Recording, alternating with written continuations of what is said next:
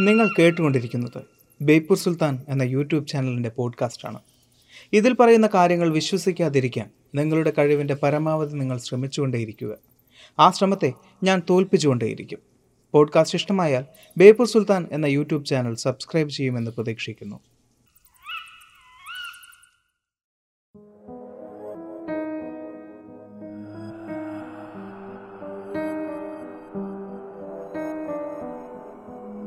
കയറി പോരൻ ചങ്ങായിമാരെ ബേപ്പൂർ സുൽത്താന്റെ ദുനിയാവിലേക്ക്.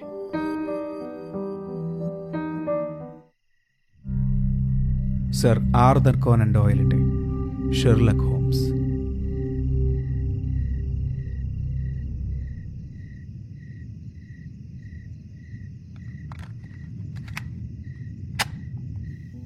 വാട്സൺ അത് പരിശോധിച്ച ശേഷം പറഞ്ഞു മരക്കാൽ വടിവ് പോലെ ജനൽപ്പടിയിലേത് കട്ടിയുള്ള ചെരുപ്പിന്റെ പിൻഭാഗം. പിന്നെ തടിക്കാലിന്റെ വിരൽ പതിവ് അപ്പോൾ രണ്ടാളായിരിക്കുമോ? ആ തടിക്കാലിനാര്? വാട്സൺ അതൊന്ന് നിരീക്ഷിക്കണം ഹോംസ് പറഞ്ഞു. അവിടെ ചുവരിൽ കാലുറപ്പിക്കാൻ ഒരിടവും ഉണ്ടായിരുന്നില്ല. പക്ഷേ ആ കൊളുത്തിൽ കൂടി കയർ താഴെയിടാൻ ഒരാളുണ്ടായാൽ ഏത് മരക്കാലിനും പിടിച്ചു കയറാം. താഴോട്ട് വരാം. ഇക്കാര്യങ്ങൾ രണ്ടുപേരും നിരീക്ഷിച്ചു. കയറിന്റെ ഇങ്ങേത്തുമ്പത്ത് ചോര പുരണ്ട് കണ്ടിരിക്കുന്നു. കൈ ശക്തിയായി ഉരഞ്ഞതിനാലാകണം ആ ചോര. ഹോംസ് പറഞ്ഞപ്പോൾ വാട്സൺ പറഞ്ഞു ഒരു സഹായി അതാരായിരിക്കും? എങ്ങനെ ഉള്ളിലെത്തി? എനിക്ക് ഓർമ്മ വരുന്നത് ഒരു കേസാണ്. സെനേഗാംബിയായിൽ ഇത്തരത്തിൽ ഒന്ന് നടന്നിരുന്നു. പുകക്കുഴൽ വഴി കയറിയിരിക്കുമോ? വാട്സൺ ചോദിച്ചു. പുകക്കുഴലിന് പൊക്കം കുറവാണ്. മേൽത്തട്ടിലെ ആ ദ്വാരമായിരിക്കുമോ? അതുതന്നെയാണ് ഉത്തരം. റാന്തൽ തെളിയിക്കൂ. ഹോംസ് പറഞ്ഞു. നിധി ഇരുന്ന സ്ഥലം അവിടെ തന്നെ. ഹോംസും വാട്സനും റാന്തലുമായി അവിടേക്ക് തൂങ്ങിക്കയറി ചെന്നു. അവിടെ പത്തടി നീളവും ആറടി വീതിയുമുള്ള ഒരറ. ചീളുപലകയും കുമ്മായവും കൊണ്ട് നിർമ്മിച്ചത്. ഒരു ഭാഗത്ത് പഴയ കുറേ വീട്ടുസാമാനങ്ങൾ. മേൽക്കൂരയിലൊരു രഹസ്യവാതിൽ ഒന്നാമന്റെ വരവ് അതുവഴി തന്നെ. തട്ടിന്റെ നിരപ്പിലേക്ക് വെളിച്ചം തെളിക്കവേ. ഒരു കുട്ടിയുടേതുപോലെ തെളിഞ്ഞുകണ്ട കാൽവടിവുകൾ. ഒരു കുട്ടി ഈ സംഭവത്തിന് പിന്നിലുണ്ടാകുമോ വാട്സൺ ചോദിച്ചു. അവർ നിലത്തിറങ്ങി. മറ്റെന്തെങ്കിലും കൂടി പരിശോധിക്കാനുണ്ടോ എന്ന് നോക്കാം ഹോംസ് പറഞ്ഞു. അദ്ദേഹം ലെൻസുമായി കുനിഞ്ഞ് പരിശോധന തുടർന്നു. കുറെ മുറുമുറുത്തു. ഒടുവിൽ പറഞ്ഞു നമ്മുടെ ഭാഗ്യം തെളിഞ്ഞിരിക്കുന്നു. ഒന്നാമൻ ആ മഷിദ്രാവകത്തിൽ ചവിട്ടി നടന്നിരിക്കുന്നു. ദുർഗന്ധമുള്ള ആ ദ്രാവകത്തിന്റെ പാട് ആ ചപ്പുചവറുകളിലും പതിഞ്ഞിട്ടുണ്ട്. ഒരു ഭരണി പൊട്ടി ഒലിച്ചിരുന്നല്ലോ. എന്ന് വെച്ചാൽ വാട്സൺ ചോദിച്ചു. അവനിൽ പിടിവീഴും എന്ന്. ഇവന്റെ പിറകെ മണം പിടിച്ച് ചെല്ലാൻ പോന്ന ഒരു പട്ടിയുണ്ട്. താഴെ ഒരു ബഹളം വാതിലടയുന്ന ശബ്ദം. അതിനിടയിൽ ഹോംസും വാട്സനും ബാർത്തലോമയുടെ ശരീരം പരിശോധിച്ചു. അത് കൂടുതൽ മരവിച്ചു. പേശികൾ മരക്കട്ട പോലെയായി. ഉഗ്രവിഷമുള്ള പച്ചിലച്ചാറോ കാഞ്ഞിരക്കുരുസത്തോ അകത്ത് ചെന്നിരിക്കാം. ചെവിക്ക് പിന്നിൽ കണ്ട മുള്ള് ചിലപ്പോൾ എയ്ത് തറച്ചതുമാകാം. ആ മുള്ള് നമുക്കൊന്ന് പരിശോധിക്കാം ഹോംസ് പറഞ്ഞു. കരുതലോടെ അവർ അത് പരിശോധിച്ചു. സാമാന്യം തിളക്കമുള്ള ഒരു മുള്ള്. മുനയുടെ അറ്റത്ത് ഉണങ്ങിപ്പിടിച്ച പശ പോലെ. നാട്ടിലെങ്ങുമുള്ള ഒരു സാധാരണ മുള്ളല്ല. പോലീസ് എത്തി. അവർ ഒഴിഞ്ഞുകൊടുത്തു കരുത്തനായ ഒരു തടിയൻ മുറിയിലേക്ക് കടന്നു വന്നു. കൂടെ ഒരു പോലീസ് ഇൻസ്പെക്ടറും. വിറച്ചുകൊണ്ട് തതൈവ് സ്റ്റോൾട്ടോ അരികിലും. ഇവിടം ഒരു മുയൽക്കൂട് പോലെയുണ്ടല്ലോ ഇവരൊക്കെ ആരാണ്? തടിയൻ ചോദിച്ചു. അതൽനി ജോൺസ് അല്ലേ നിങ്ങൾ? താങ്കൾ എന്നെ അറിയും. ഞാൻ ഷെർലക് ഹോംസ്. ഓ അറിയാം. ശാസ്ത്രീയ കുറ്റാന്വേഷകനല്ലേ? ബിഷപ്പ് ഗേറ്റിലെ ആഭരണ മോഷണ കേസ് മറക്കാൻ കഴിയുമോ? താങ്കളുടെ ആ പ്രഭാഷണവും നിങ്ങളുടെ നിഗമനങ്ങൾക്കുപരി ഭാഗ്യമാണ് ഞങ്ങളെ കനിഞ്ഞത്. സാമാന്യ ബുദ്ധിക്കും വിജയിക്കാവുന്ന ഒരു കേസായിരുന്നു അത് ഹോംസ് പറഞ്ഞു. ഇവിടെ നിങ്ങളുടെ നിഗമനങ്ങളുടെ സഹായമൊന്നും വേണമെന്നില്ല.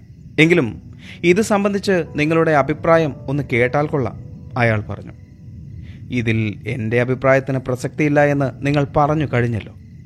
അങ്ങനെയല്ല ചില കേസുകളിൽ നിങ്ങൾ കാരണം ഞങ്ങൾ ചെറുതായിട്ടുണ്ട്. ഇവിടെയാണെങ്കിൽ വാതിൽ അടഞ്ഞു കിടക്കുന്നു വിലമതിക്കാനാവാത്ത രത്നങ്ങൾ കൊള്ളയടിക്കപ്പെട്ടിരിക്കുന്നു. അടച്ചിട്ടിരിക്കുന്ന ജനൽപ്പാളിയിലെ കാൽവടിവിൽ കാര്യമൊന്നുമില്ലതാനും മരണകാരണം ഹാർട്ട് അറ്റാക്ക് ആയിരിക്കും. സഹോദരൻ തദേവൂസ് ചേട്ടൻ ബാർത്തലോമയോക്കൊപ്പം കഴിഞ്ഞ രാത്രി ഉണ്ടായിരുന്നു എന്ന് പറയുന്നു. അങ്ങനെയെങ്കിൽ ചേട്ടന് ഹൃദയസ്തംഭനം വന്ന് മരിച്ചപ്പോൾ അനുജൻ നിധിയുമായി കടന്നു കാണണം. മരിച്ചയാൾ എഴുന്നേറ്റ് കഥക് പൂട്ടി എന്നുകൂടി വേണം പറയാൻ. ഹോംസ് പറഞ്ഞതും തടിയൻ ഒന്ന് മഞ്ഞടിച്ചു പോയി. എന്നാൽ പിന്നെ അവർ തമ്മിൽ പിണങ്ങി തദേവൂസിന് വിറയിലും വെപ്രാളവും സംശയമുളവാക്കുന്നുണ്ട്. കാര്യങ്ങൾ ആദ്യം നിങ്ങൾ ശരിക്കൊന്ന് ഗ്രഹിക്കൂ ഹോംസ് പറഞ്ഞു. നിങ്ങൾ കാണിക്കുന്ന ഈ വിഷമുള്ള് തദേവൂസ് പ്രയോഗിച്ചതാണെങ്കിലോ? തടിയൻ കുറ്റാന്വേഷകന്റെ നിഗമനം. കുത്തിക്കുറിച്ച് ഒരു കടലാസ് ചോരപ്പുറത്ത് കിടന്നിരുന്നു. ചുറ്റിക പോലെ ഒരു ഉപകരണവും. ഹോംസ് പറഞ്ഞു കടലാസ് തുണ്ടിൽ കാര്യമൊന്നുമില്ല. തദൈവോസ് കൃത്യം നടത്തി എങ്ങനെ പുറത്തു ചാടി എന്നതാണ്. അതിനുത്തരം മുകളിൽ കാണുന്ന ആ വിടവായിരിക്കും. അതൊക്കെ ഞാൻ നേരത്തെ കണ്ടു കഴിഞ്ഞു ഹോംസ് പറഞ്ഞു. അത് ശരിയായിരിക്കാം. പുള്ളി കടന്നത് അതുവഴി തന്നെ. തദൈവോസ് ഷോട്ടോ ഇവിടെ വരൂ. അയാൾ പരഭ്രമത്തോടു കൂടി ചെന്നു.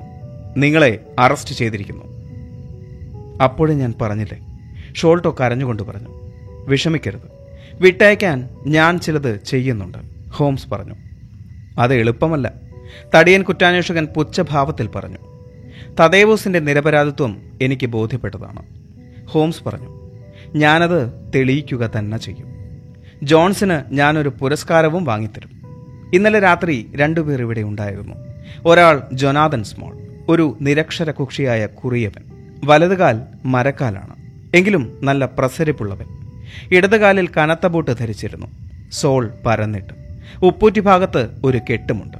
ആളൊരു പഴയ തടവ് പുള്ളിയാണ്. അയാളുടെ ഉള്ളം കൈത്തൊലി അടർന്നിട്ടുമുണ്ട്. ഇനിയുള്ളത് രണ്ടാമൻ. രണ്ടാമനോ? പുച്ഛത്തോടുകൂടിയുള്ള ചോദ്യം. ഞാൻ രണ്ടുപേരെയും ഹാജരാക്കാം. വരൂ വാട്സൺ. അവർ പുറത്തേക്കിറങ്ങി. കാര്യങ്ങൾ പ്രതീക്ഷിച്ചതിനും അപ്പുറത്താണ്. വാട്സൺ പറഞ്ഞു. മോഷ്ടനെ ഇവിടെ നിന്നും മാറ്റേണ്ടത് അത്യാവശ്യമാണ്. അവളെ വീട്ടിലെത്തിക്കൂ. കാര്യങ്ങൾ ഇങ്ങനെ ഒരു അവസ്ഥയിൽ എത്തുമെന്ന് അവൾ കരുതിയില്ലല്ലോ. ഹോംസ് പറഞ്ഞു. സൗത്ത് കാമ്പർവില്ലിൽ മിസ്സസ് സെസിൽ ഫോറസ്റ്ററുടെ വീട് അടുത്താണ്. അവിടെയാണ് അവൾ താമസം. പോയി വരൂ. നിങ്ങൾ മുഷിഞ്ഞോ? ഇല്ല വാട്സൺ പറഞ്ഞു.